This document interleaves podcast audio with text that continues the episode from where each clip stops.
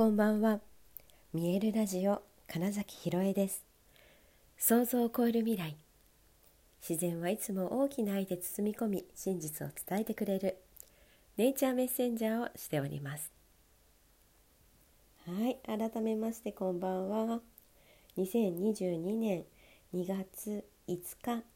見えるラジオ始まりました。はい今日寒いんですよね夜になって。ってまたなんか今週雪が降るかもなんてね東京も言ってますけれどもやっぱり2月は寒いですよね。この時期札幌だと雪まつりのシーズンですから、まあ、一番寒いでですもんね、うんまあ、しょうがないなと思いながら今「あ寒」って言ったんですよそのこのラジオを始める前にね。はい。そんな5日ですけれども今日はねえっ、と演劇に関することが2つありました。昼間は具現塾の、えー、私が主催する演劇部というものを始めまして、えー、それが演じるということを、まあ、いろんな人に体験していただきたいなっていう回なんですね。で演じるっていうことは決してただ嘘をつくことでもなく別の誰かになることでもないんです。でもなんだろうな何も一度もそういうことをやったことない人にはどんな人になってみたいとか、うん、その誰かの真似をしてみるとかね。まずそういうところから始めてみたりあと本当に基礎中の基礎、えーと、口。あの「あいうえお」ってどういう口で話すんですよみたいなこととかその発声の仕方とか。あとはですね早口言葉をやってみたり、うんと、ちょっとしたセリフをまずは、えー、抑揚もつけずただ淡々と読んでみるという練習をしてみたり。あとは、えーと、その本から読み解ける、え、シチュエーションだったり人物像だったりというのを、えー、質問しながらどんどんと、えー、思い描いていただくというねそういう時間を設けてあとは、まあ、実際に少しセリフを言ってみるっていうねことをやってみたんですけれども、まあ、すごくね楽しんでいただけたのは分かったし、え私自身があこういうことを大事にして、えー、演劇芝居をやっているんだな演じるってことをやってるんだな俳優としてっていうこととあとその演出する部分演出する側の視点であこういうことが見たいって思ってるんだなっていうことを、まあ、めちゃくちゃどっちも体感できるね、えー、すごくいい時間で私自身にもすごく楽しい時間になったんですよ。これはね、えーと中学校とか高校の演劇部だったり、えー、授業の演劇っていうね特別コースみたいなので枠で取っているあ選択選択科目っていうのかな、はい、っていうので演劇を取っている人たちに結構その指導しに行くことがあるんですけれどもそこでねえーと伝えることによって生徒たちが日常が変わるそうなんですよ。で日常普段の生活している普段の学校生活をしている、えー、生徒のお姿は私は見ることはできませんが、えー、私の指導に行っただからつまり演劇を、えー、やった子たちの普段が変わるらしいんです。はい、すごくそのなんだろうな人の立場になって考えることだったり、えー、全体を捉えることであったり相手の立場になって考えることであったり、まあ、そういったさまざまな、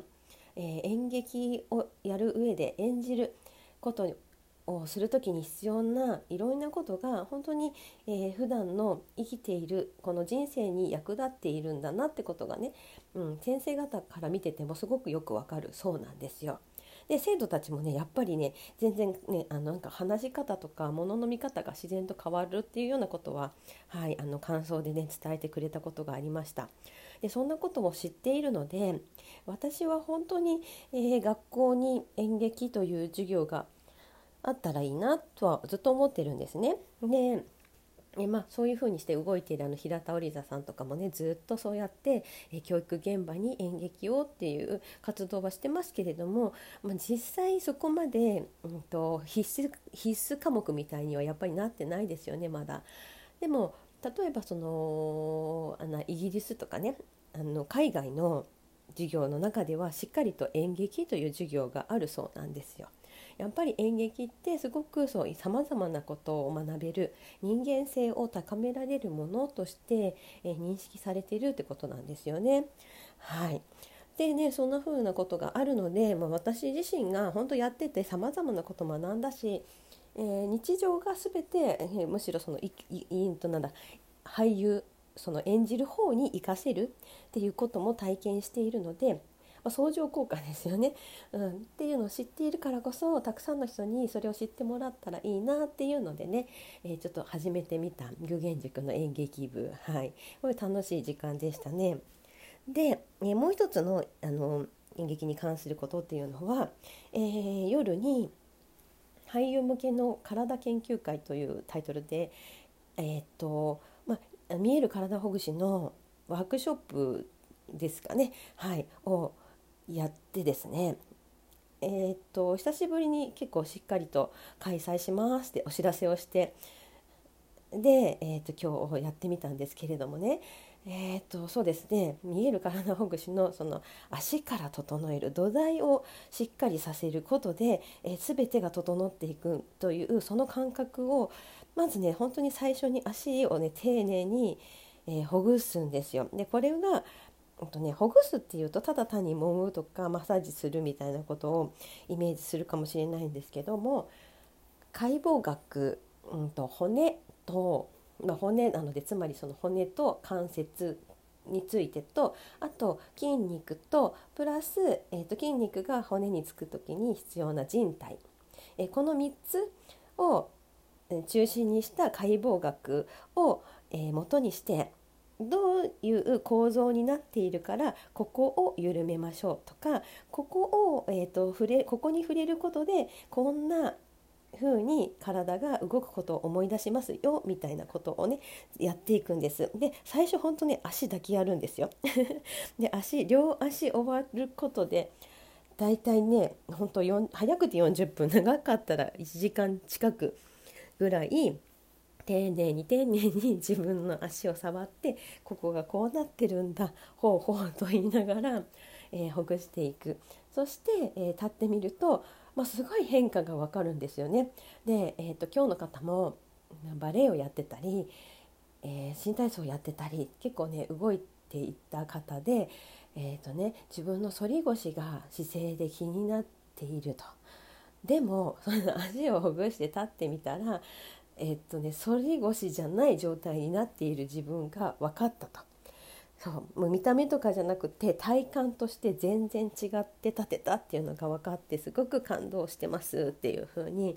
うん、言ってくれてもう私もすごいそれが伝えたいんですって言ってとても嬉しかったし、えー、その後、まあ順番に、えー、骨盤の界隈とか背骨のについてとかえー、肋骨やその真ん中にある肺だとか、まあ、そのいろいろな、ね、骨に関して筋肉に関してっていう話をしながら順々に上に上がってってほぐしていくんですけれども、うん、一つ一つに結構ねそんなことがみたいな、えー、リアクションをいただいて、えー、例えばですけど肋骨の、え、っとね、一本一本を際立たせましょうみたいな ワークもあるんですね。普段肋骨がどんな風についていてどんな風に動いてるかなんてまあ全然意識しないで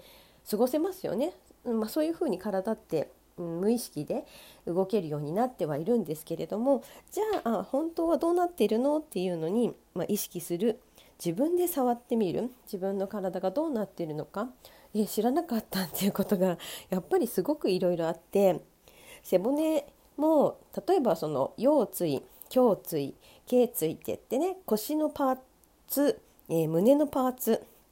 首のパーツというこう3つの部位に分かれてそれぞれ骨の形が違ってえ機能も違うわけですよね。でそれを知らないと例えばえーと、上半身を反らせるとかね前に倒すとかいう動きに関しても間違ったあの体に負担がかかりすぎる動きをしちゃったりするわけです。うん、それらを、まあ、すごく簡単に 分かりやすくお伝えすることによって